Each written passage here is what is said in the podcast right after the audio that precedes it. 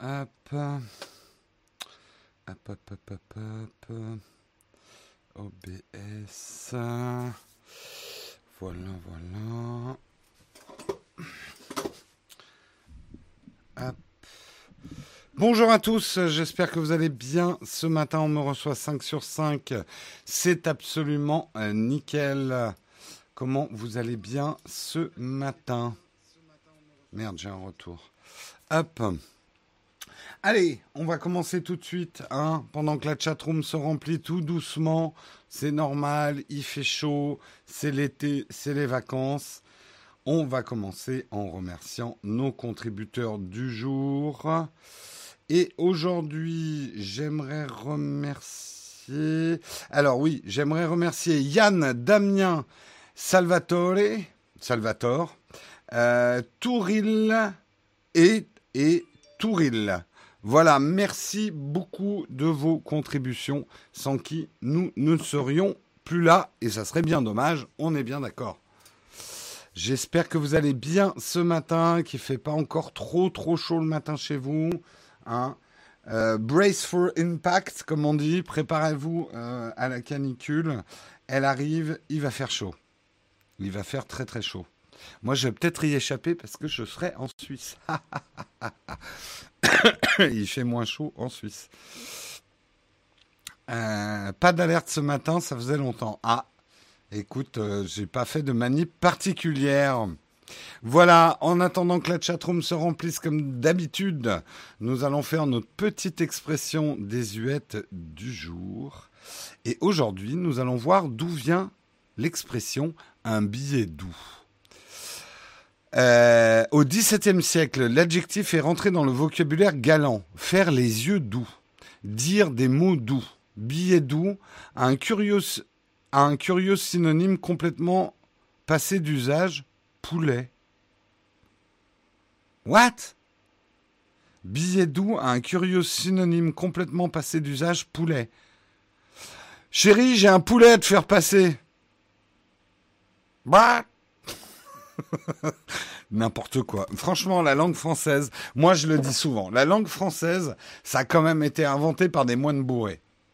Hein Faut, voilà. Oui, poulet. Écoute, c'est ce qui est écrit dans le bouquin. Hein. Moi, j'y suis pas. Il fait très chaud en Suisse Non, j'ai vu qu'il faisait 10 degrés de moins. Il est bizarre ton livre. Ouais, c'est le livre, hein, c'est pas moi. Hein. L'image saccade. Ah bon, l'image saccade peut-être chez toi? Est-ce que d'autres ont des problèmes de réseau? Un poulet doux. Ouais, ouais. Tiens, chérie, j'ai un poulet doux. Ouais Bizarre, quoi. Ouais, pas top. On est d'accord. On va commencer à faire un système de notation des expressions désuètes en France. Ah, écoute, alors attends, je vais regarder la météo parce que là, j'ai les Suisses qui sont en train de me tomber sur le dos. Alors, euh, je vois par exemple à Paris 43 le jeudi, ok? Et en Suisse, eh ben en Suisse, je vois 33. Donc 10 degrés de moins. En tout cas, dans les prévisions. 43 à Paris. Jeudi. Putain. Oh, oh là là là. Ça devient une catastrophe, cette histoire.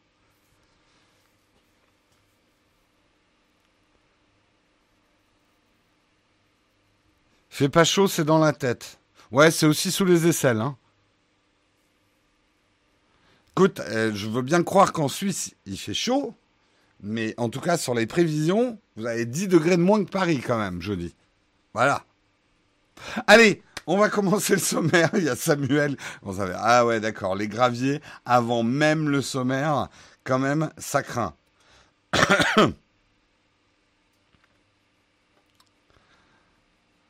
Ouais, Paris, c'est surpollué, c'est clair. Allez, on va regarder le sommaire ensemble de quoi on va parler ce matin?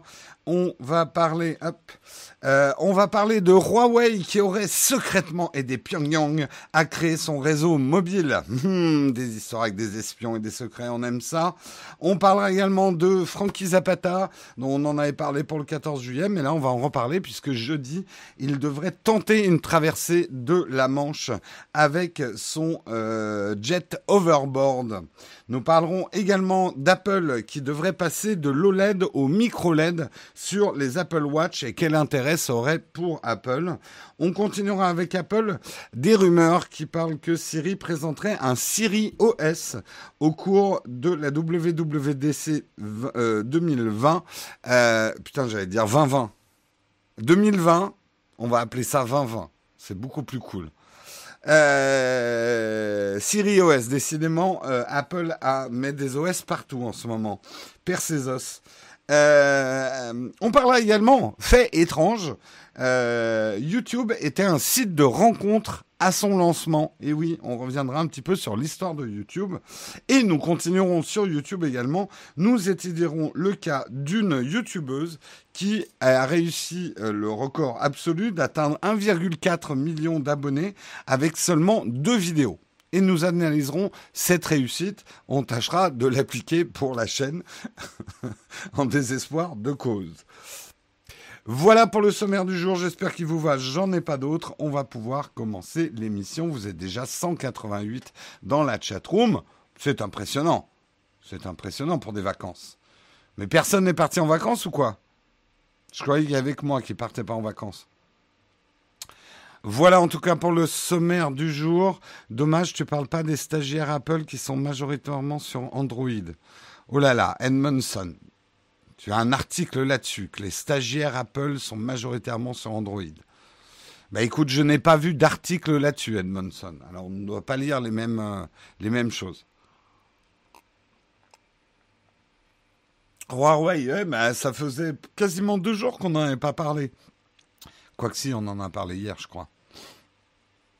Tu pars en vacances aujourd'hui, Théo. Eh bien, écoute, bon départ en vacances à ceux qui partent, bon retour à ceux qui rentrent aussi, hein, et bonne attente à ceux qui attendent. voilà. et bon courage à ceux qui partent pas. Allez, on va commencer effectivement euh, avec Huawei. Euh, des nouvelles filtreraient décidément. Hein, Huawei, c'est pas évident en ce moment que Huawei Technologies aurait secrètement aidé euh, le régime de Nord-Corée à édifier son réseau mobile. On en avait parlé, on avait fait un article il y a quelques mois sur euh, la tablette. Euh, ils ont lancé une tablette, un smartphone, je crois un PC euh, en Corée du Nord. Ils ont leur réseau mobile, hein, leur propre réseau mobile. Et effectivement, c'est Huawei qui les aurait aidés. Euh, Huawei euh, ayant noué des partenariats avec la société publique chinoise Panda International Information Technology. Et les deux entreprises ont collaboré dans plusieurs projets en Corée du Nord depuis huit ans. Si ces informations se confirmaient, pour Huawei, qui utilise des composants utilisés par les sociétés américaines, ça pourrait être assez grave, puisqu'ils pourraient être accusés, en plus de tous les problèmes qu'ils ont, d'avoir violé les dispositions qui encadrent strictement les exportations vers la Corée du Nord. Euh, donc Huawei a fait une déclaration, ils ont dit, ils ont fait aucune présence commerciale. Alors, il faut lire tous les mots. Huawei a affirmé n'avoir aucune présence commerciale en Corée du Nord. Bah, peut-être que les billets sont arrivés en Corée du Sud. Alors, hypothèse. Peut-être qu'ils ont donné la technologie, donc il n'y a pas eu d'échanges commerciaux. Et pour les remercier, il y a des mecs qui leur ont fait des cadeaux en Corée du Sud. Peut-être, hein, je n'en sais rien. Euh, tes, yeux ne s'ouvrent plus. Bon, écoute, garde-les fermés, c'est pas grave, t'as qu'à écouter.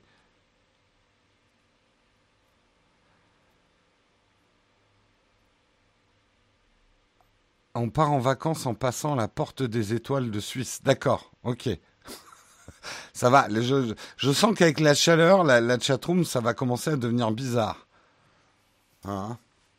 Allez, euh, on revient effectivement sur l'article. Ouais, si c'est un truc qui se confirme, euh, c'est encore un bad buzz potentiel pour Huawei, qui n'en est pas à son premier. Ça risque de compliquer. Alors, le truc est, c'est que Trump, euh, il fait un peu copain-copain avec... Euh, comment il s'appelle le mec de Corée du Nord, là Kim Young machin, là. Kim, hein donc ça va peut-être arrondir les angles. Le fait est, même si les États-Unis ont tendance à reprendre des relations diplomatiques avec la Corée du Nord, Reste que l'embargo commercial, lui, il est toujours en place. Oui, oui, Kim, on va l'appeler Kim Jong-il. Voilà, j'avais oublié si le il ou le Jong était avant. Mon, mon coréen étant extrêmement rouillé. Hein. Bah oui, sinon comment Trump téléphonerait à Kimi? le, fait est, c'est que ça risque de compliquer les choses si on sent que c'est en train de revenir dans le bon ordre. Bon, c'est encore un peu flou entre États-Unis et Huawei. Si ce fait-là est avéré, ça risque de compliquer la reprise normale finalement des négociations, quoi.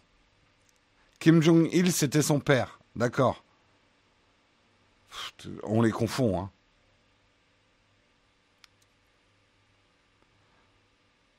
C'était à qui de développer un réseau mobile en Corée du Nord? Bah, c'était à eux, hein, ils ont que faire leur entreprise. Hein.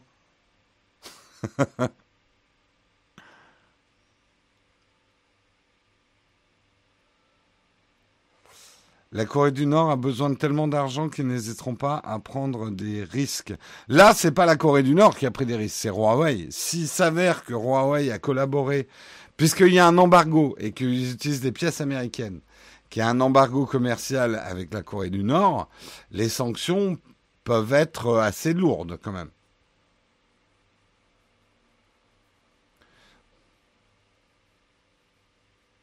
Niveau embargo, aucun commerce n'est autorisé. Alors, aucun commerce n'est autorisé avec les pays qui sont dans l'embargo. Après, je crois justement que la Corée du Nord peut faire du commerce avec la Chine.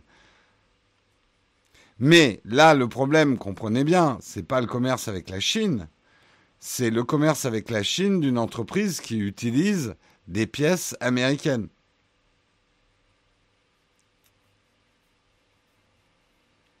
Vous emballez pas hein, pour la Suisse, j'aurai pas le temps, euh, hélas, de rencontrer euh, nos, amis suisses. Je serai dans la région de Lausanne, mais c'est pour le boulot et je vais pas avoir une minute à moi.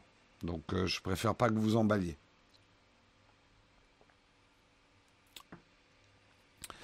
Euh, vous me poserez, voilà, Samuel vous remet dans l'ordre, vous poserez ces questions en, en fin d'émission. Allez, on continue dans les articles et on va parler de notre ami euh, Frankie Zapata, le fameux français volant, euh, qui a impressionné quand même le monde entier, on peut le dire, hein, pour une fois, hein, qu'on impressionne, euh, on va dire dans le bon sens, avec son survol des Champs-Élysées armé le 14 juillet en tête du défilé.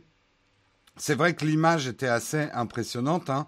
Je, la, repasse un coup euh, pour, euh, pour euh, ceux qui, avaient, qui ont raté. Voilà, le survol par Frankie Zapata des, Champs-Élysées devant la tribune présidentielle.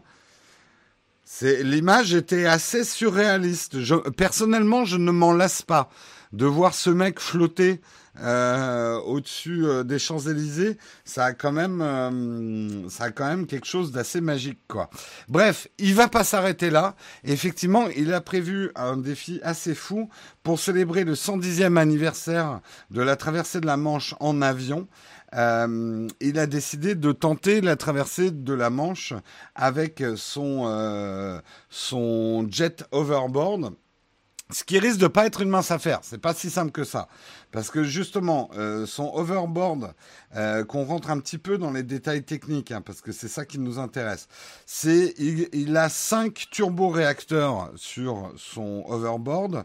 Euh, chacun produit 250 euh, chevaux de puissance ce qui est pas mal hein, pour du, réacteur miniaturisé. Et il a sa réserve de fuel qui est dans le dos. Et il a 10 minutes d'autonomie. Or, pour traverser la Manche, exercice de mathématiques, euh, il va voyager à la vitesse de 140 km heure, en moyenne. Hein Combien de temps faudra-t-il à Frankie Zapata pour traverser la Manche? Et combien de packs de fuel il va falloir qu'il emmène? Et il va pas pouvoir les emmener. Donc il y a un problème. Donc Frankie Zapata risque de faire plouf. Non, euh, lui, il pense y arriver en 20 minutes. Donc, sur le calcul court, c'est un changement de, backpack euh, pendant le vol. Justement, d'ailleurs, euh, il avait prévu de faire deux arrêts mais j'ai pas trop compris pourquoi. Mais a priori, les autorités maritimes françaises veulent qu'il ne fasse qu'un arrêt. Le, mystère euh, entoure justement ce relais. Est-ce que Frankie Zapata va se poser sur un bateau, changer son sac à dos de fuel et redécoller? Auquel cas, les esprits chagrins pourraient dire ah mais il n'a pas vraiment survolé la Manche sans escale. Ou alors, est-ce qu'il va arriver à changer son sac à dos en vol, c'est-à-dire se mettre en vol plané au-dessus d'une plateforme, d'un bateau, qu'on lui donne un autre sac de fuel, qu'il arrache le tuyau de carburant, il souffle un peu, hop, il rebranche son autre sac à dos et il repart. Chaud. Patate, hein puis je sais, je sais pas si c'est super prudent de débrancher un tuyau de fuel juste au-dessus de 5, 5 euh, réacteurs qui. Ouais. Je le ferai pas, hein, moi. Euh, ou alors c'est juste la manche de son blouson par terre. Oleg, tu sors.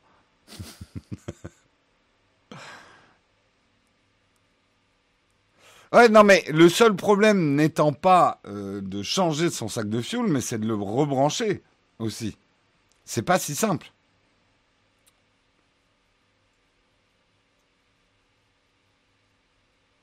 Ouais, non, mais on est complètement d'accord, Expressa Photo. Euh, moi, personnellement, j'applaudis Frank Zapata parce que il est la preuve que la ténacité et puis la ténacité paye hein, quand on est vraiment convaincu de quelque chose, même avec une idée complètement folle. Le nombre de mecs qui ont dû lui dire mais t'es complètement taré. Euh, et ça paye. Et effectivement, euh, c'est bien qu'il ait. Euh, bon, il a, il, a fait un bras de fer avec la France. Hein. Je vous rappelle quand même qu'à une époque, on a failli le perdre au profit d'une société, je crois, américaine qui voulait racheter ces trucs, puisque la France avait juste trouvé la bonne idée d'interdire le survol par son engin. Et finalement, bon, les choses sont rentrées entre guillemets dans l'ordre.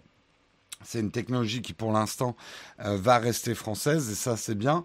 Mais euh, non, franchement, le mec, et puis pour l'avoir entendu, c'est chapeau. Ravitaillement en vol comme les avions de chasse. Oui, ou alors il faudrait qu'il ait un, espèce de bec. Euh, pas facile, hein.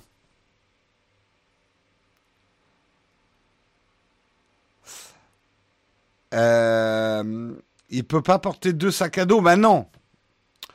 Euh, Nico, refaisons des maths.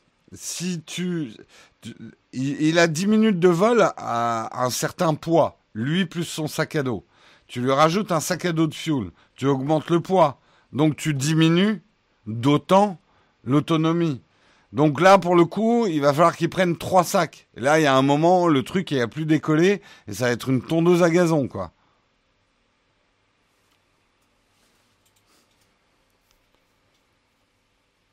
Il n'a pas choisi le backpack de Peak Design. Et voilà, il fallait qu'il travaille avec Peak, Design. Je crois pas que c'était l'US Army directement. Je crois que c'était une société privée qui vendait effectivement du matos à l'US Army. Et s'il tractait un rhinocéros Oui, mais si les hirondelles ont des noix de coco attachées à leurs pattes, hein les amateurs reconnaîtront la référence. En tout cas, euh, juste pour terminer quand même, le mec, euh, il n'a pas que qu'un overboard bien suspendu, il a aussi des sacrés coronesses parce que lui-même dit qu'il a 30% de chance d'y arriver. Donc, il a déjà, alors l'article précise, il a déjà expérimenté entre guillemets des crashs en mer. Donc, ça va, il a survécu au crash en mer. Le overboard, lui, ne survit pas à un crash en mer. Hein. Il était complètement désingué. Donc euh, voilà, lui dit il a 30% de chance de pas se cracher en mer lors de la traversée de la Manche. Donc euh, voilà, à suivre avec attention. Je ne sais pas si ça sera euh, retransmis en live quelque part. ça serait cool. Donc guettez jeudi effectivement. je verrai peut-être que Marion vous en reparlera. en tout cas, on espère, on espère pour lui que tout se passe bien et qu'il se mette pas trop trop en danger. Euh, j'avoue que se lancer avec 30% de réussite, euh, Bon, après, vous me direz, moi, je fais des Texcopes tous les matins avec 30% de réussite de terminer à l'heure. Il y a aussi une certaine forme de prise de risque, hein. Samuel en sait quelque chose.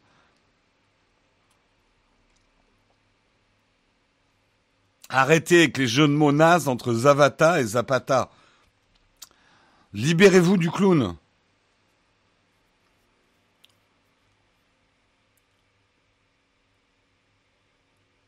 Ah, arrêtons de faire du French bashing. Oui, on a failli le perdre, on l'a pas perdu. Donc, la France est bête, mais pour le coup, elle n'a pas été têtue. Donc, on va lui reconnaître ça. 30% de réussite. En fait, ça dépend si Marion est avec moi ou pas. 30%, c'est avec, c'est Marion qui me permet de terminer à l'heure. Vous n'êtes pas gentil. Ok, je vais arrêter de faire des blagues. Hein, je vais faire les articles super sérieusement. Hein, et tout le monde va se faire chier. Et moi le premier. Allez, on continue. On va parler effectivement d'Apple et de du micro LED. Qu'est-ce que c'est que le micro LED euh, Eh bien, en fait, c'est une nouvelle technologie d'affichage qui pourrait remplacer le LED et notamment sur les Apple Watch. Euh, putain, j'avais jamais vu une Apple Watch comme ça. C'est assez extrême, mais ça a une certaine gueule. Ça, ça, irait extrêmement bien avec mon mug, en fait. Je crois que je vais m'acheter euh, ce, ce, bracelet et mettre ce fond d'écran quand j'utiliserai euh, mon, mon, mug licorne. Merde. Bref, pourquoi Apple pense à passer au micro LED Eh bien, en fait, le micro LED est assez intéressant. Euh, euh, il y a du répulsif à moucheron. What? Qu'est-ce que vous racontez? Euh, le micro LED a plusieurs avantages. C'est que d'abord, il permettrait euh, d'utiliser beaucoup moins de batterie, ce qui aiderait à la miniaturisation et à la platisation de l'Apple Watch. Hein. C'est ce qu'on attend tous. Hein. Une Apple Watch, quand même, c'est assez épais. On va pas le nier. Après, il y a une partie, euh, la partie noire euh, d'une Apple Watch s'enfonce pas mal dans le poignet, mais quand même, euh, je pense que dans cinq ans, on regardera les anciennes Apple Watch avec autant d'attendrissement qu'on regardait les Mac classiques, qu'on regarde les Mac classiques, ces énormes cubes en plastique, quoi. Euh, donc, euh, on, souhaite tous la, miniaturisation et la platisation euh, des Apple Watch. ça aurait un affichage aussi bon hein, que l'OLED. donc, c'est une technologie. The micro LED are also less et également, il y aurait moins de chances avec les micro LED d'avoir des fantômes. Vous savez, quand les pixels se mettent à cramer et au bout d'un moment à marquer de manière permanente en fait un écran, ça arriverait beaucoup moins avec les micro LED. Donc aujourd'hui, on apprend effectivement que Apple serait en discussion avec euh, avec des fabricants euh, de micro LED et euh, le pronostic, c'est que ça n'arriverait pas sur les Apple Watch de 2019, celles qui seront probablement annoncées à la rentrée, qui seront à mon avis de l'Apple Watch 4 euh, améliorées avec certains trucs, mais je pense pas qu'il y aura un changement radical de design. On verra, hein, mais je pense pas. Ça va plutôt être pour 2020 le vrai changement de design. Non, ça serait la platonisation de l'Apple Watch qui serait une réflexion philosophique. Tu les as sur quoi aujourd'hui les micro LED Écoute, je n'ai pas d'infos euh, s'il y a des trucs qui utilisent du micro LED aujourd'hui. Je ne sais pas. Euh, je cherchais le nom de ceux qui fabriquent. Euh, aujourd'hui, ceux qui fabriquent les, les OLED des Apple Watch, eh ben c'est LG alors, arrêtez de me m'embêter hein, dès qu'on parle de l'iPhone. Ah, c'est Samsung qui a fait l'écran. Ouais, bah les Apple Watch, c'est LG qui fait les écrans. Eh ouais, Apple ne fait pas des écrans. Voilà, voilà. Euh, non, il n'y a pas le nom de l'entreprise qui fabrique des micro LED. Mais je crois me souvenir que c'est une entreprise à Taïwan qui s'est spécialisée là-dedans. Euh, mais je suis pas sûr de mon coup. En tout cas, c'est probablement, en tout cas, ça nous donne un indice assez fort que le prochain gros changement de l'Apple Watch, qui sera probablement effectivement une Apple Watch miniaturisée, surtout en épaisseur, faut plutôt attendre 2020. Il est fort probable que celle de 2019 n'ait pas de gros changements cosmétiques. Et c'est vrai que, on le sait aussi pour les iPhones, il risque d'y avoir beaucoup de trucs en 2020. 2019 risque d'être assez décevant.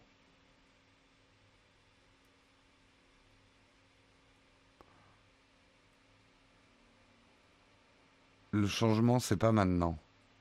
Blague du matin, tu la mets dans une presse, elle sera plate. Je sors vite. Oui, tu sors vite.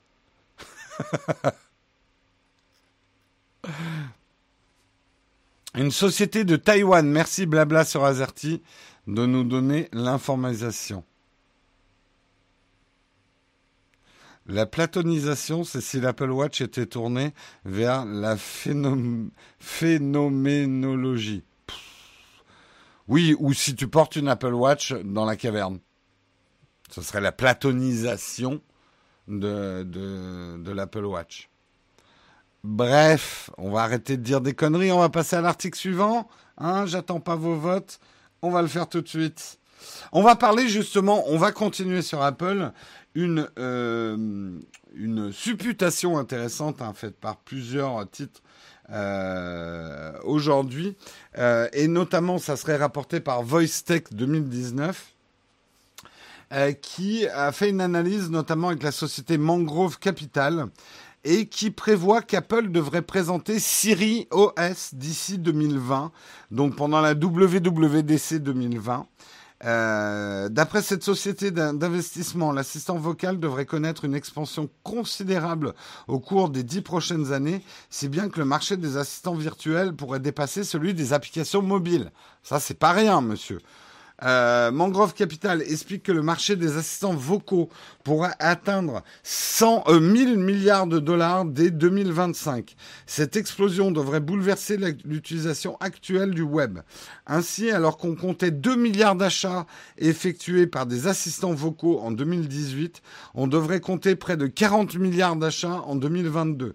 Dans ce rapport, quelques prédictions semblent complètement farfelues, euh, bien que loin d'être impossibles. Donc pas complètement farfelues. Euh, par exemple, la société estime que nos claviers devraient disparaître d'ici 5 à 10 ans au profit de la voix. Je pense que la voix va augmenter, les commandes vocales vont augmenter, elles ne remplaceront jamais un clavier. Je ne pense pas que les claviers vont disparaître, donc je ne suis pas d'accord avec l'analyse. Euh, ainsi que l'arrivée de smartphones sans écran. Ouais,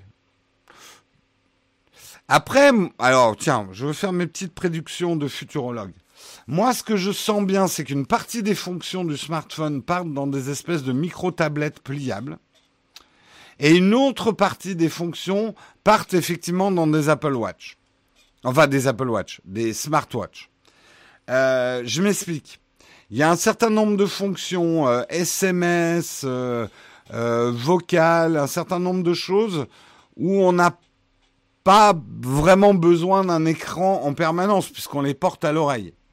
Si on a des oreillettes Bluetooth euh, assez performantes, petites ou même qu'on se fait greffer, finalement pour tout ce qui est réception, euh, communication vocale et même SMS, on a besoin d'un petit écran et peut-être un clavier virtuel et on ferait comme ça pour euh, tapoter sur un clavier ou en commande vocale peut-être qu'une certaine partie des fonctions des smartphones basculeront sur un appareil qu'on portera sur nous.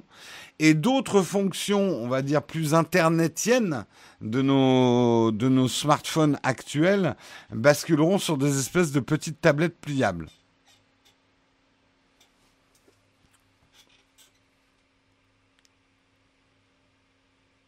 C'est ça, je pense qu'ils veulent dire qu'en parlant de smartphones sans écran, c'est qu'une partie des fonctionnalités de smartphone n'ont plus besoin d'écran.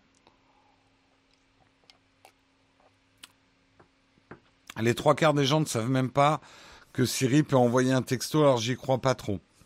Disons qu'il y a une courbe d'apprentissage comme toute nouvelle technologie, mais si on m'avait dit il y a 20 ans qu'on aurait ça dans nos poches, j'y aurais pas cru, personnellement.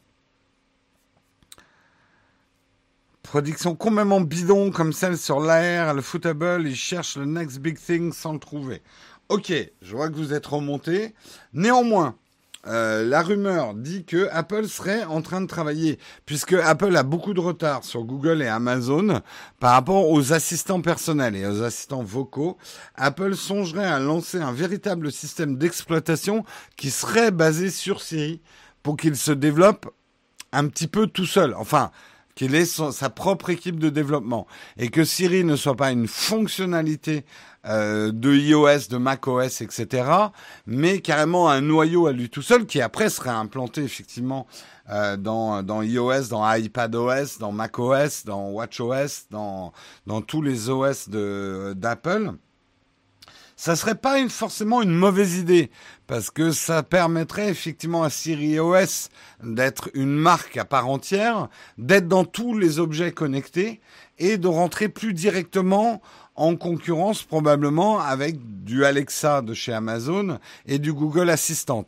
C'est-à-dire qu'on pourrait même imaginer, et oui, imaginons cela, que Apple euh, permette à des fabricants d'utiliser Siri OS sur des produits qui ne seraient pas fabriqués par Apple. Ça vous paraît complètement fou? Ça me paraît pas complètement fou du tout. Euh, Apple ouvre une partie effectivement de sa technologie à des parties tierces en rendant les choses compatibles. Et euh, ça serait assez intelligent de la part d'Apple d'ouvrir euh, Siri OS, ou en tout cas permettre à des fabricants d'embarquer Siri OS sur euh, de l'enceinte, sur de la machine à laver, sur du frigo, sur tous ces objets connectés.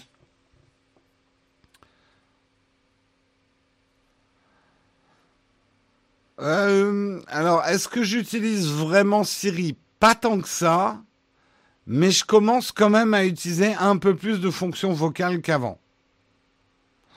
Déjà, je sais que par exemple, pour contacter hum, la plupart des gens que je connais vraiment bien, enfin on va dire 90% de mes coups de fil, j'ouvre plus l'appli contact, euh, je le fais par commande vocale, appel, un tel, euh, etc. J'utilise effectivement pour programmer mes rappels, euh, de temps en temps pour noter mes rendez-vous, Siri, de temps en temps pour demander la météo, de temps en temps pour allumer les lumières, de temps en temps pour l'instant.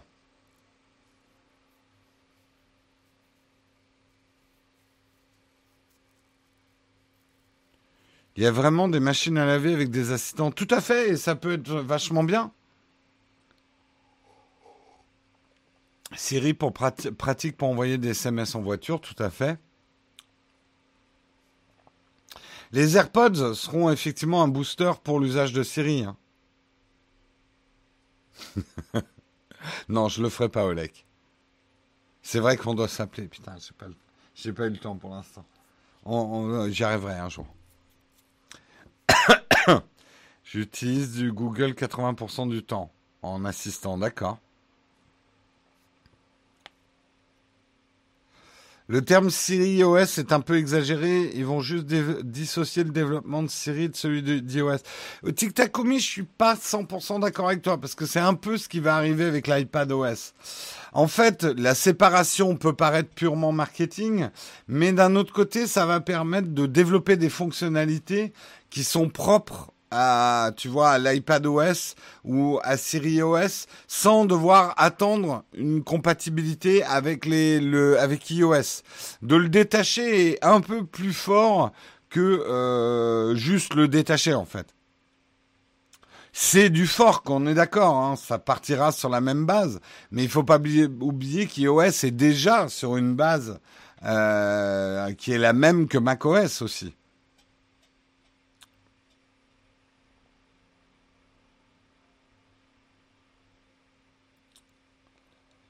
Euh, j'ai pas suivi, je viens d'arriver. Siri OS pour les objets connectés non Apple, c'est ça. Peut-être, hein, c'est des supputations après. Après. C'est pas un vrai OS si tu le mets sur les appareils qui ont déjà un OS. Tiktakumi, là justement le principe de Siri OS, c'est qu'il ferait fonctionner de manière autonome euh, des prochains produits euh, Apple, type enceinte connectée, euh, peut-être des écouteurs ou des choses comme ça. Donc il assurerait aussi leur fonctionnement en fait.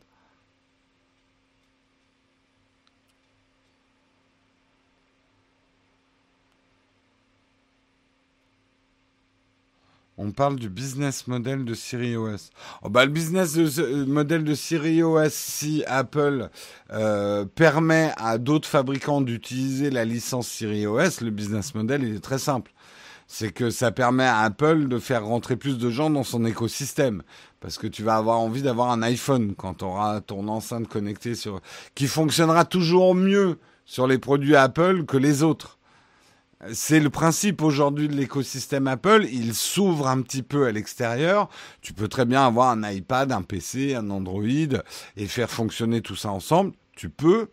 C'est juste beaucoup plus pratique et mieux intégré quand tu es dans l'écosystème Apple.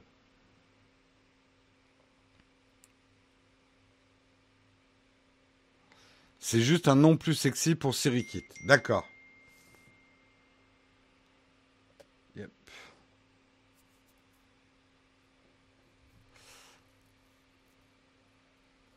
Euh, sont les mêmes problématiques.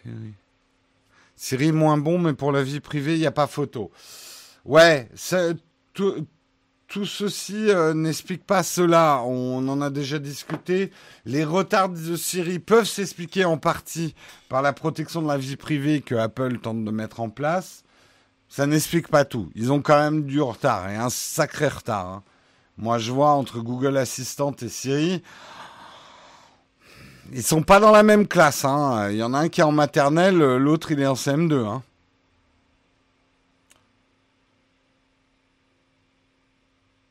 Alors oui, je suis là je suis d'accord Jérôme. Siri s'améliore, surtout Siri en anglais. Siri en français, elle est...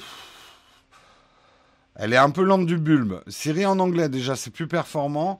Et on est très loin, effectivement, de Bixby, qui, lui, est mal intégré.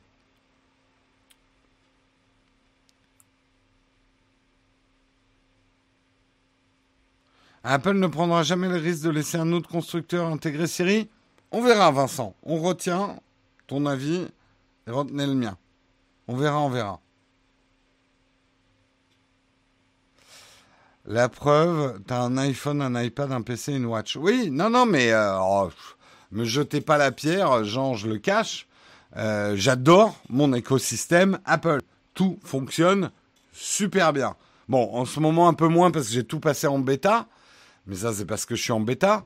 Mais euh, l'écosystème Apple, que vous détestiez ou que vous aimiez Apple, n'est même pas là la question. Il marche quand même super bien. Les produits fonctionnent hyper bien entre eux, quoi. Ça, c'est effectivement un des avantages d'Apple.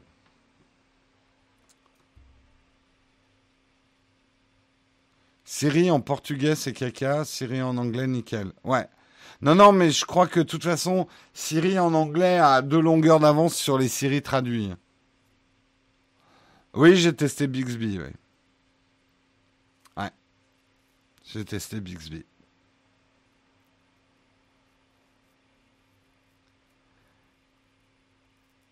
Euh, c'est chez qui Bixby? C'est Samsung Bixby. Allez, on continue. On est en train de sortir du sujet on va parler de YouTube. Est-ce que vous savez ce qu'était YouTube à son lancement? On dit, ah bah, site de vidéo. Eh ben non, pas du tout, pas du tout. À son lancement, YouTube était prévu pour être un site de rencontre. Alors là, vous tombez de votre chaise. Effectivement, euh, le cofondateur Steven Chen euh, déclaré à South by, Southwest, nous avons toujours pensé qu'il y avait quelque chose à faire avec la vidéo. Donc il y avait l'idée de la vidéo, mais ils n'avaient pas imaginé que les gens allaient juste mettre des vidéos. Ils voulaient une raison pour que les gens mettent des vidéos. Donc ils se sont dit, parce que ça avait le vent en poupe hein, à l'époque, euh, puisqu'on était en 2005, euh, ils se sont dit, bah, on va faire euh, un truc de euh, vidéo de rencontre. Et alors, pas tant en France, mais aux États-Unis, il y avait déjà eu un gros succès de, hum, de trucs de rencontre avec des cassettes vidéo. Je m'en souviens parce qu'il y avait un vieux film qui s'appelle Single où la nana se faisait faire un, une cassette vidéo euh, pour se présenter en tant que célibataire. Donc c'était un peu le truc, euh, on va dire dans les années 90, euh, un peu hype aux États-Unis, c'était de faire des cassettes vidéo pour, pour un truc de rencontre. Donc ça paraissait assez logique et YouTube, et vous allez voir, c'est assez marrant. Je vais vous montrer la, si j'arrive à l'afficher, la page d'accueil. La page d'accueil, vous voyez, on devait mettre son username, son password et dire si on était, de quel sexe on était. Euh, et ce qu'on cherchait comme sexe et les âges qu'on cherchait. Et vous uploadiez une vidéo de vous et vous pouviez voir des vidéos d'autres personnes. Donc YouTube était prévu pour ça au départ. Mais là où vous allez vraiment être surpris, c'est que ça a duré cinq jours.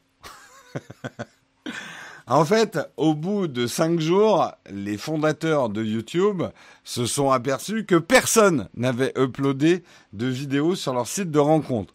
Donc ils ont fait un pivot et quand même, faut être culotté pour pivoter son business model assez radicalement au bout de cinq jours. Beaucoup auraient dit attends, on va laisser sa chance au produit là, euh, attends au moins dix jours quoi. Les mecs au bout de cinq jours, ils ont vu je trouve que c'est quand même une leçon qu'il faut savoir changer vite et avoir l'humilité de se dire on a une mauvaise idée, pivotons tout de suite. Euh, c'est assez fort. Et c'est peut-être pas un mystère que ces mecs-là sont arrivés à quelque chose là où beaucoup s'y essayaient, hein, la vidéo en 2005. Oula, la chatroom va trop vite, j'arrive pas à vous lire.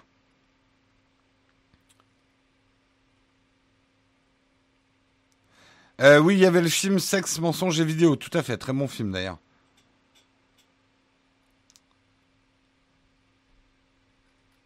Euh,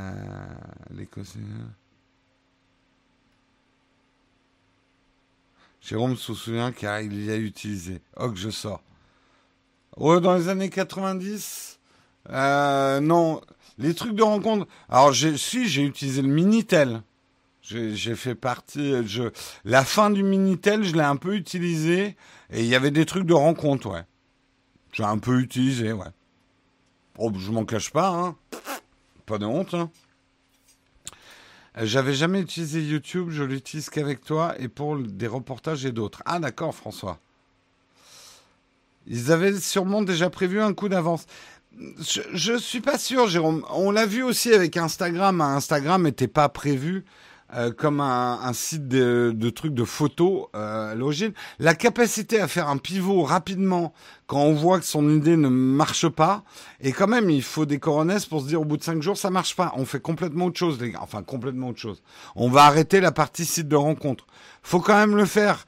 Essayez de vous mettre à la place. Vous avez une idée, vous la lancez cinq jours après, vous voyez, vous avez la capacité de vous dire mon idée est pas bonne, il faut que j'embraye sur autre chose.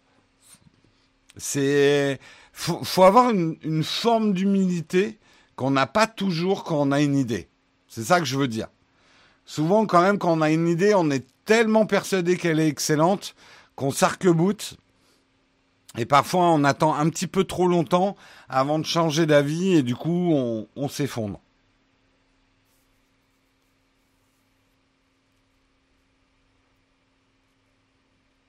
Par contre, tu devrais te cacher d'avoir eu un Minitel. Pourquoi? 3615 Jérôme.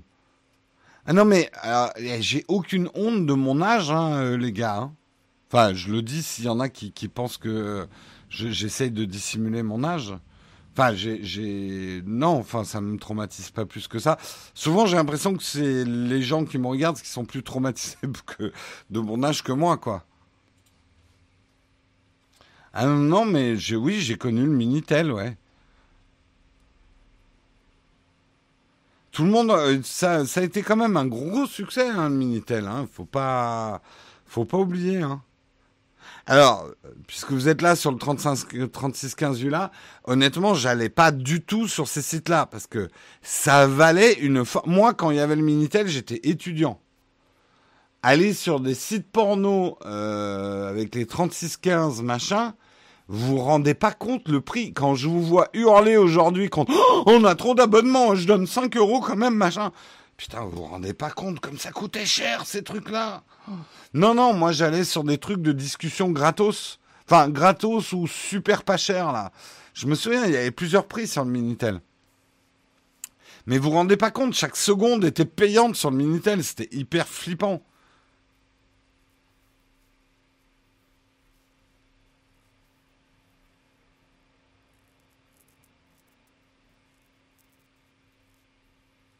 3615 cause SNCF, c'était le site le plus visité.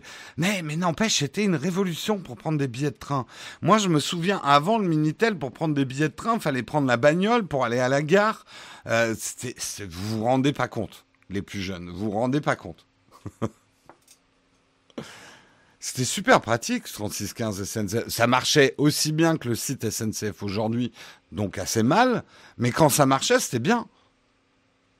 Moi, j'ai eu les résultats du bac en Minitel. Ça, je m'en souviens, putain. T'es là, t'attendais que les, lignes s'affichent. Page 2.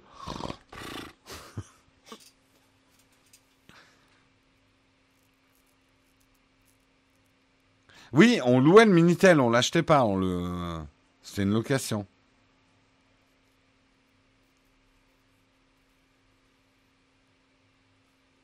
Quoi, le bac existait encore à ton époque?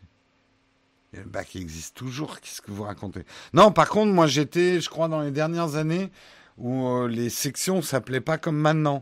On avait euh, les terminales C, les terminales B, les terminales A. C'était pas comme maintenant, les L et tout quoi. Bon, bref, vous me faites complètement sortir de mon article. Eh bien, en tout cas, euh, c'est assez rigolo de voir effectivement que YouTube a commencé comme un site de rencontre. Et même, je vous propose très rapidement un voyage dans le temps. Nous allons voir la première homepage de YouTube. Ça, c'était en 2005, 2006, 2006 toujours, les Mouse Watched, 2007, ça va rappeler des souvenirs certains. Moi, j'ai connu YouTube en 2008. Ça, je m'en souviens très bien parce qu'on a commencé Scuds en 2008, ma première émission. Et on cherchait à l'héberger quelque part. Euh, ça, c'était 2008, 2009. Souvenez-vous, là, ce bébé qui se faisait mordre le doigt ou qui mordait le doigt de son frère. Bah ça, c'était 2009, il y a 10 ans déjà. 2009, 2009, 2010. 2011, euh, 2012. Euh, ah, ça commençait à ressembler un petit peu plus à ce qu'on connaît, 2012. Je dirais que ça a été le gros changement, 2012. Putain, Gangnam Style. 2012, putain, c'est déjà aussi vieux que ça. 2013, 2015, 2019. Ah oui, il y, a eu un, gros trou entre 2015 et 2019. Et alors, YouTube, faut se sortir les doigts des fesses, hein Voilà la homepage telle qu'on la connaît aujourd'hui.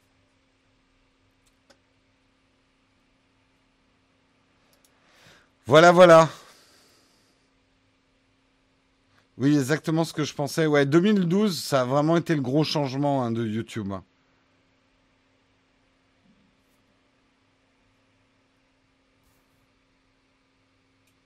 Il n'y a plus de sections à partir de cette année, d'accord. Moi, j'avoue que je suis pas à jour sur euh, les sections scolaires. Donc 2022, YouTube sans écran et sans clavier. Bah oui, direct connecté à tes fesses. Hein, on aura un grand câble, hein, parce qu'on aura vu que le wireless, il y avait des problèmes d'onde. Et hop, tu te le brancheras et tu regarderas tes vidéos, Alec. Le mode sombre est beaucoup mieux, je suis d'accord. Le mode sombre va bien mieux aux vidéos. Je suis bien d'accord. Ouais, j'ai plus l'habitude de YouTube PC. C'est vrai que maintenant, moi, c'est plus que par l'application, quoi. Alors, si, j'ai quand même l'interface euh, navigateur pour euh, gérer la chaîne. Euh, je la gère souvent sur... Oh, quoi que je la gère de plus en plus sur l'appli aussi. Enfin, sur l'appli dédiée à la gestion de chaîne.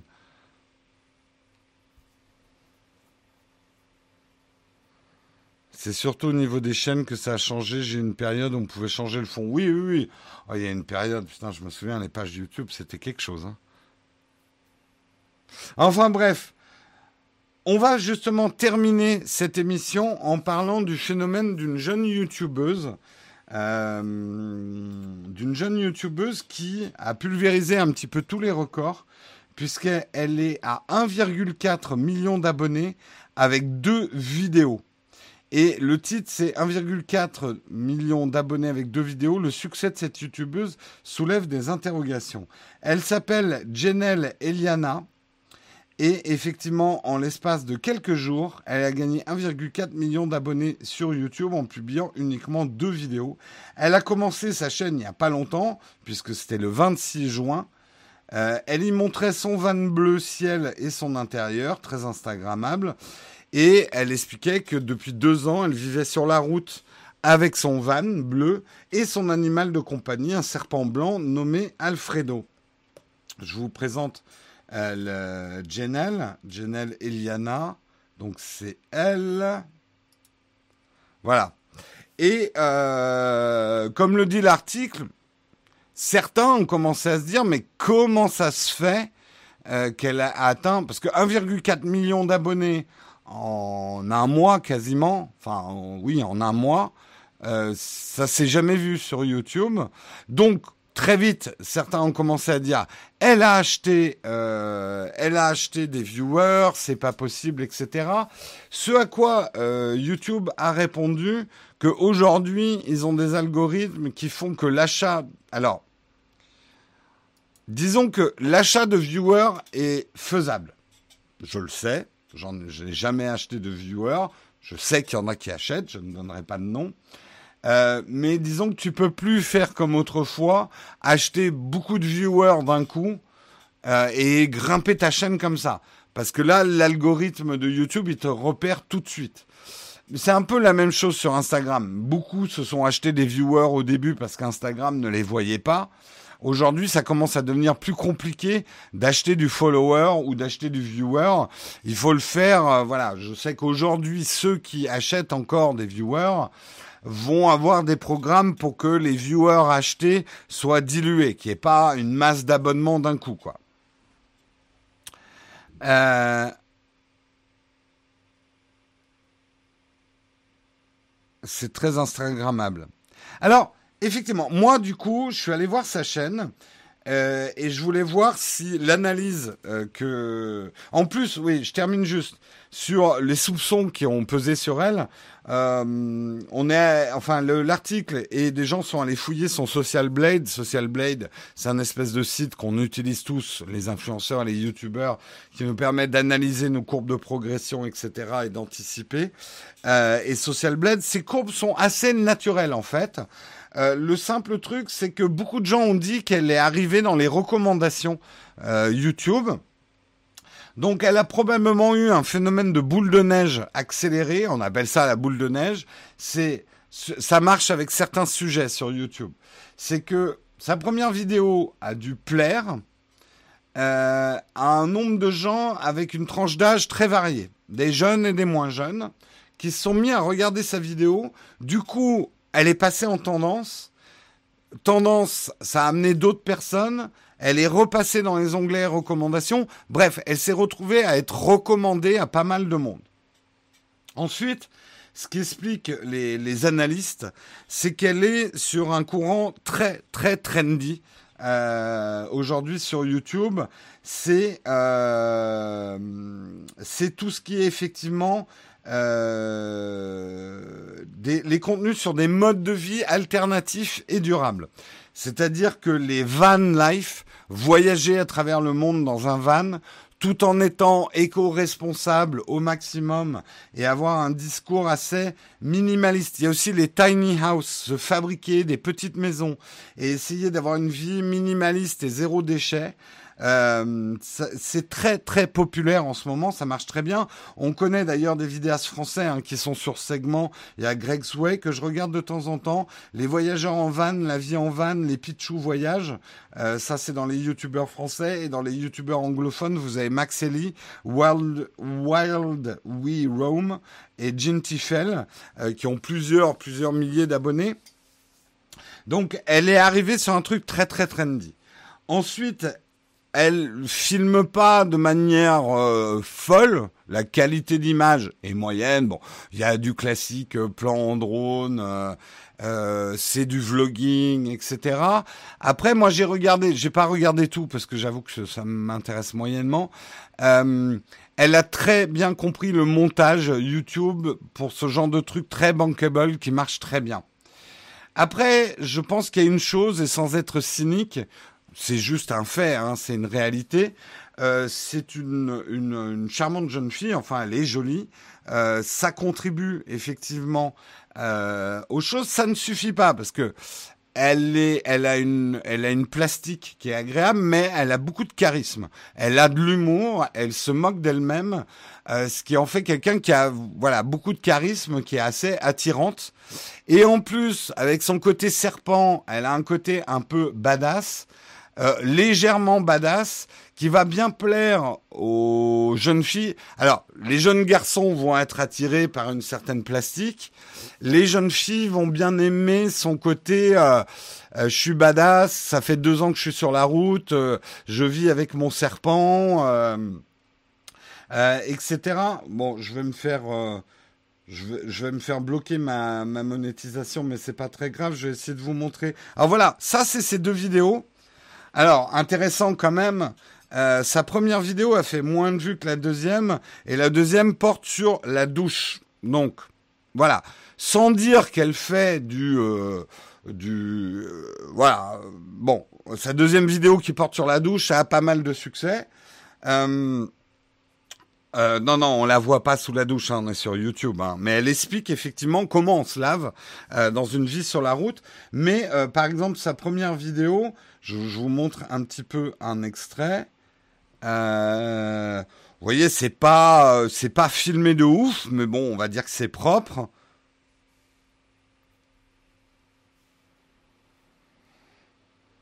Et yep. Et je vais vous amener un petit peu dans ce que j'avais vu au début. Voilà, donc elle explique sa vie en van et euh, tous les différents trucs euh, qu'elle a dans son van. Bah, elle parle de sa vie en fait, vivre sur la route. Euh, là, le, le, truc dans son van, j'ai regardé moi en tout cas jusqu'à un petit peu plus loin, puisque effectivement, elle parle d'où elle a rangé toutes ses affaires. Et moi, j'adore les setups, quel que soit le setup, j'adore les setups. Et voilà, c'est un van qu'elle a retapé, qui a un certain charme, qui est bleu, très instagrammable. Et bon, elle raconte sa vie. On ne peut pas s'empêcher effectivement de noter un certain décolleté hein, qui va attirer les jeunes garçons. Mais au-delà de ça, si vous allez l'écouter, franchement, en dehors d'une certaine plastique, elle a, elle a du chien, elle a du charisme, et je pense que ça aide beaucoup. Donc moi, je pense pas du tout qu'elle a acheté des viewers. Elle arrive juste à un bon moment qui est les vacances. Les vacances, et moi je le constate sur ma chaîne, les vacances, les gens en profitent pour regarder du contenu qu'ils ne regardent pas pendant l'année. Deuxièmement, elle est sur un courant extrêmement trendy, euh, le minimalisme life avec euh, un petit peu d'écolo, un petit peu de je vis sur la route, un peu Jack Kerouac 2019. Euh, elle est sur cette tendance-là. Elle a effectivement une plastique et un côté euh, influenceuse euh, Instagram euh, beauté qui va effectivement plaire tant aux jeunes filles qu'aux jeunes garçons, tout en ayant quand même un petit côté badass et un humour sur elle-même. Un peu plus loin dans la vidéo, elle se filme au réveil, donc elle n'est pas non plus qu'une une poupée qui va toujours apparaître maquillée et tout ça. Donc elle a bien compris les codes. Moi spécifiquement dans le métier que je fais, euh, en termes de vlogueuse, elle a plutôt bien compris où il fallait placer sa caméra, euh, les plans qui pouvaient bouger. Je, je suis pas arrivé à voir quel équipement elle avait, mais son son est complètement correct. Le son est pas mauvais pour du vlogging. J'ai vu des vloggings qui étaient beaucoup plus catastrophiques. Et elle manie bien sa caméra à montrer des choses et à se filmer elle. C'est plutôt propre, c'est bien monté. C'est plutôt dynamique. Bon, j'avoue que je me suis fait chier au bout de trois minutes, mais parce que moi, je suis pas du tout euh, dans le truc. Mais je comprends pourquoi ça marche, en tout cas. Je vais regarder un petit peu vos commentaires. Yep. Là, il y en a qui vont râler parce que je ne l'ai pas laissé à l'image. Alors, elle n'était pas tant connue que ça sur Instagram. Elle avait 13 000 followers, ce qui n'est pas gigantesque. Euh, non, je pense qu'elle a vraiment eu un effet boule de neige, quoi. Elle a profité. Ouais, mais je pense qu'elle a profité de l'algorithme de YouTube, mais sans vraiment le faire exprès. Euh, elle a une bonne conjoncture, en fait. Le matos de montage, il est où? Elle a, je crois qu'elle a un MacBook euh, Pro, quoi. Alors, qu'est-ce que vous dites? J'aime bien Écolo. Mais brûle un plein par jour, tu parles des colons en carton-pâte. Oui, euh, alors là, je, ne suis pas allé euh, dans le, dans le détail du truc, quoi. Après, faut quand même avoir du caractère pour vivre sur la route de son propre chef. Tout à fait. Non, alors la vidéo de comment elle prend une douche. Alors attention, c'est pas une vidéo d'elle qui prend une douche. Elle explique comment on se lave quand on vit sur la route. Et elle n'a pas fait non plus euh, genre dix fois plus de vues que son autre vidéo. Elle a juste fait un peu plus de vues. Alfredo, c'est pas trop badass comme nom pour un serpent. Ouais, je trouve ça pas mal. Elle s'appelle Jenelle Eliana. Peut-être tout est organisé. Peut-être que tout est organisé par des espions chinois en Russie aussi. Ne l'oublions pas dans la zone 51. Non, mais oui, on peut, on ne peut pas s'empêcher devant une réussite aussi rapide de se poser des questions. Moi personnellement, après, euh, peut-être que j'ai tort et peut-être que effectivement on s'apercevra que c'était du fake, euh, que la nana allait transporter un hélicoptère à son van et que tous les soirs elle dort à Los Angeles et que derrière ça il y a une grosse boîte de buzz et machin, etc. Peut-être, j'en sais rien. Mais je suis pas si surpris après avoir regardé quelques minutes de son contenu qu'elle ait autant de succès. Je pense qu'elle a, sans forcément l'avoir prévu, elle est la conjoncture de beaucoup de choses. Déjà, c'est un bus polonais. D'accord. Merci Nindo pour euh, ton super chat.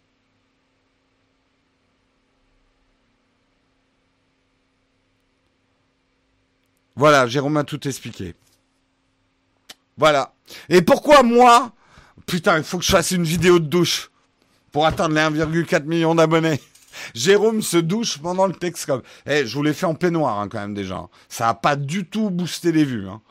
Donc ça m'a carrément refroidi euh, sur le côté euh, Donc c'est de votre faute. Il est 9h04, euh, 10h04, n'exagérons rien. Il est 9h04, c'est la fin de cette émission. Je vous remercie beaucoup de l'avoir suivi et de l'avoir commenté avec moi. La chatroom, vous avez été formidable comme d'habitude. Euh, si tu te douches pas, on s'inscrit tous, promis. J'ai pas de décolleté. Non, mais je peux avoir un décolleté. Ah oui, il faudrait que je présente comme ça. Non, écoutez, moi je fais avec ce que j'ai, hein, c'est pas grand chose, mais je fais le maximum avec. Faut faire des lives dans un van. Faut faire un Texcope dans un van. Moi je fais déjà des vannes dans les Texcopes. Pas mal Non Bref, c'est la fin de cette émission. On va passer au vide ton fac si vous avez des questions à me poser. On va rester jusqu'à 9h10. Je vais essayer d'être raisonnable. Il n'y a pas de questions platinium ce matin. Si vous avez des questions à me poser ou si vous voulez continuer à parler de certains sujets de l'émission, allons-y. Bientôt un test de gimbal. Non, rien de prévu. Non, je suis pas un gros... J'utilise peu en fait le gimbal pour l'instant. On verra. Mais il n'y a pas de test prévu. Je suis en train de me construire une caravane pour mon vélo pour euh, van, van. Je te la prête si tu veux. Non, mais moi, j'ai pas du tout envie d'aller dormir sur la route sur un mauvais matelas. Hein. Ouh là là, je laisse ça aux jeunes, moi. Ouh là là. Non, la vie sur la route, j'ai donné hein, déjà. Hein. Non, non, chaque âge a ses avantages. Il faut faire à fond ce qu'on peut faire aux âges où on peut les faire. Euh, quand est-ce que tu vas vendre ton âme et faire des vidéos en utilisant 100% le système? Ben, je dirais que je suis protégé finalement par mon handicap, Jérôme. C'est que si je voulais profiter vraiment du système des algorithmes de YouTube, il faudrait que je prenne quelqu'un d'autre que moi pour présenter. Je suis effectivement dans une tranche d'âge qui est défavorisée en France sur le YouTube. Je pourrais jamais faire le buzz. Je ne serai jamais en onglet tendance. Ça arrive, alors vraiment, c'est parce qu'il est arrivé un truc, euh, soit un drame, soit, enfin, j'espère pas quoi. Mais euh, les moins de 18 ans ne me regardent tellement pas et ne me regarderont jamais que je ne pourrai jamais être dans l'onglet tendance en fait.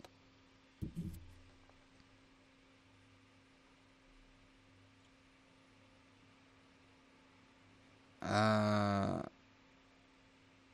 la première fake youtubeuse de l'histoire, une belle nana dans un, van. Non, pas logique. Euh, As-tu un test du Xperia? Non, pas prévu. Pas prévu, pas prévu.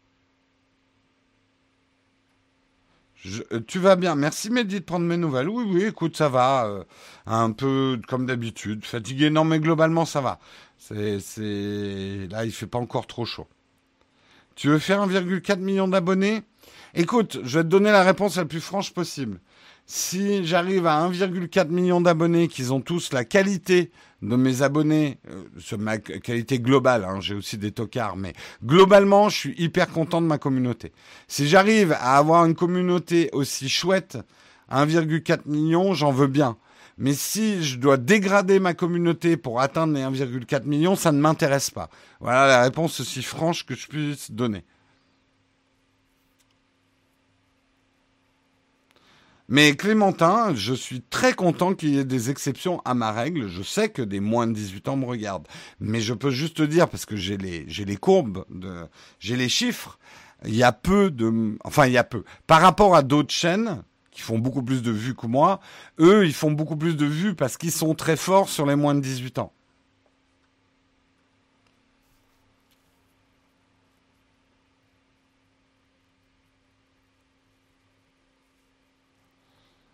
As-tu une coque d'iPhone jolie et costaud à te conseiller mon iPhone Bah écoute, je ne peux quand même que te conseiller les Rhinoshield, c'est quand même notre sponsor de temps en temps. Euh, moi, je suis, en fait, honnêtement, hein, je suis très content quand même des Rhinoshield. J'avais fait un test non sponsorisé des Rhinoshield. Pour la solidité, c'est très bien. Euh, après, pour le look, bah maintenant que tu, tiens, je les ai là, donc je les montre. Tu vois, j'avais personnalisé ces coques-là. C'est pas mal une coque personnalisée, ça te permet de donner un peu de caractère à ta coque et tout. Donc euh, va voir sur le, site RhinoShield et utilise notre, compte euh, pour avoir moins 10%.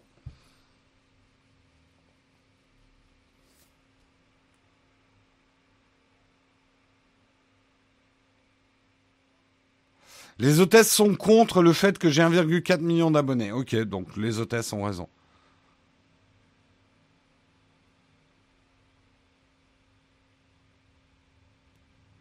Euh, c'est la qualité qui fait qu'on te regarde, pas l'âge, mais faut être vieux et sage pour te comprendre. Oui, après, il y a quand même, tu sais, un phénomène qui est aussi vieux que les médias, qui est le phénomène d'identification. Euh, moi, je suis trop un pépé pour les moins de 18 ans. Ils peuvent pas se projeter en moi. Ils vont se projeter sur des mecs qui ont 25 ans. En règle générale, en publicité, un modèle a toujours une dizaine d'années de plus que la tranche d'âge qui l'influence.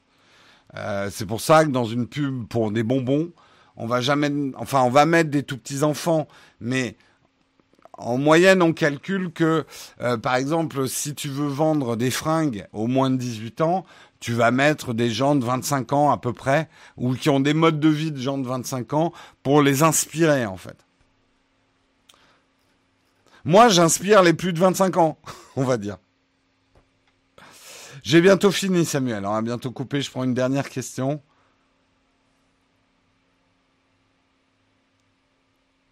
J'ai hâte de voir les changements. Vous attendez pas à des trucs de fou, hein, Fast Henry. Hein, euh. On n'a pas le temps de, de prévoir des trucs de fou. Et on n'a pas les ressources.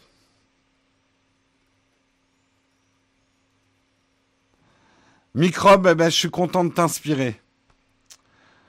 Prochain voyage filmé, moi je fais, je filme pas mes voyages, hein, je suis pas du tout vlogueur, hein, Jérôme. Hein.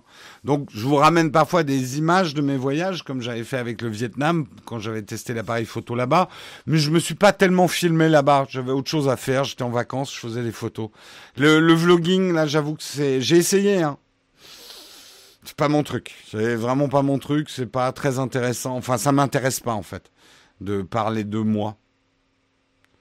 Une vidéo entièrement présentée par Karina. Elle aime pas ça. Arrêtez de la tanner. Elle aime pas ça. Elle a le droit. Elle aime pas présenter. Allez, je vous fais des gros bisous. On se retrouve. Eh ben non. Demain, vous retrouvez. Demain, on est quoi? On est mercredi. Oui, vous retrouvez normalement Marion demain et jeudi. Puisque moi, je suis pas là. Euh, Marion a bien voulu me remplacer pendant que je suis en Suisse et je serai de retour vendredi matin. Donc moi je vous retrouve vendredi matin. Je vous fais des gros gros bisous hein, et à très très bientôt. Ciao tout le monde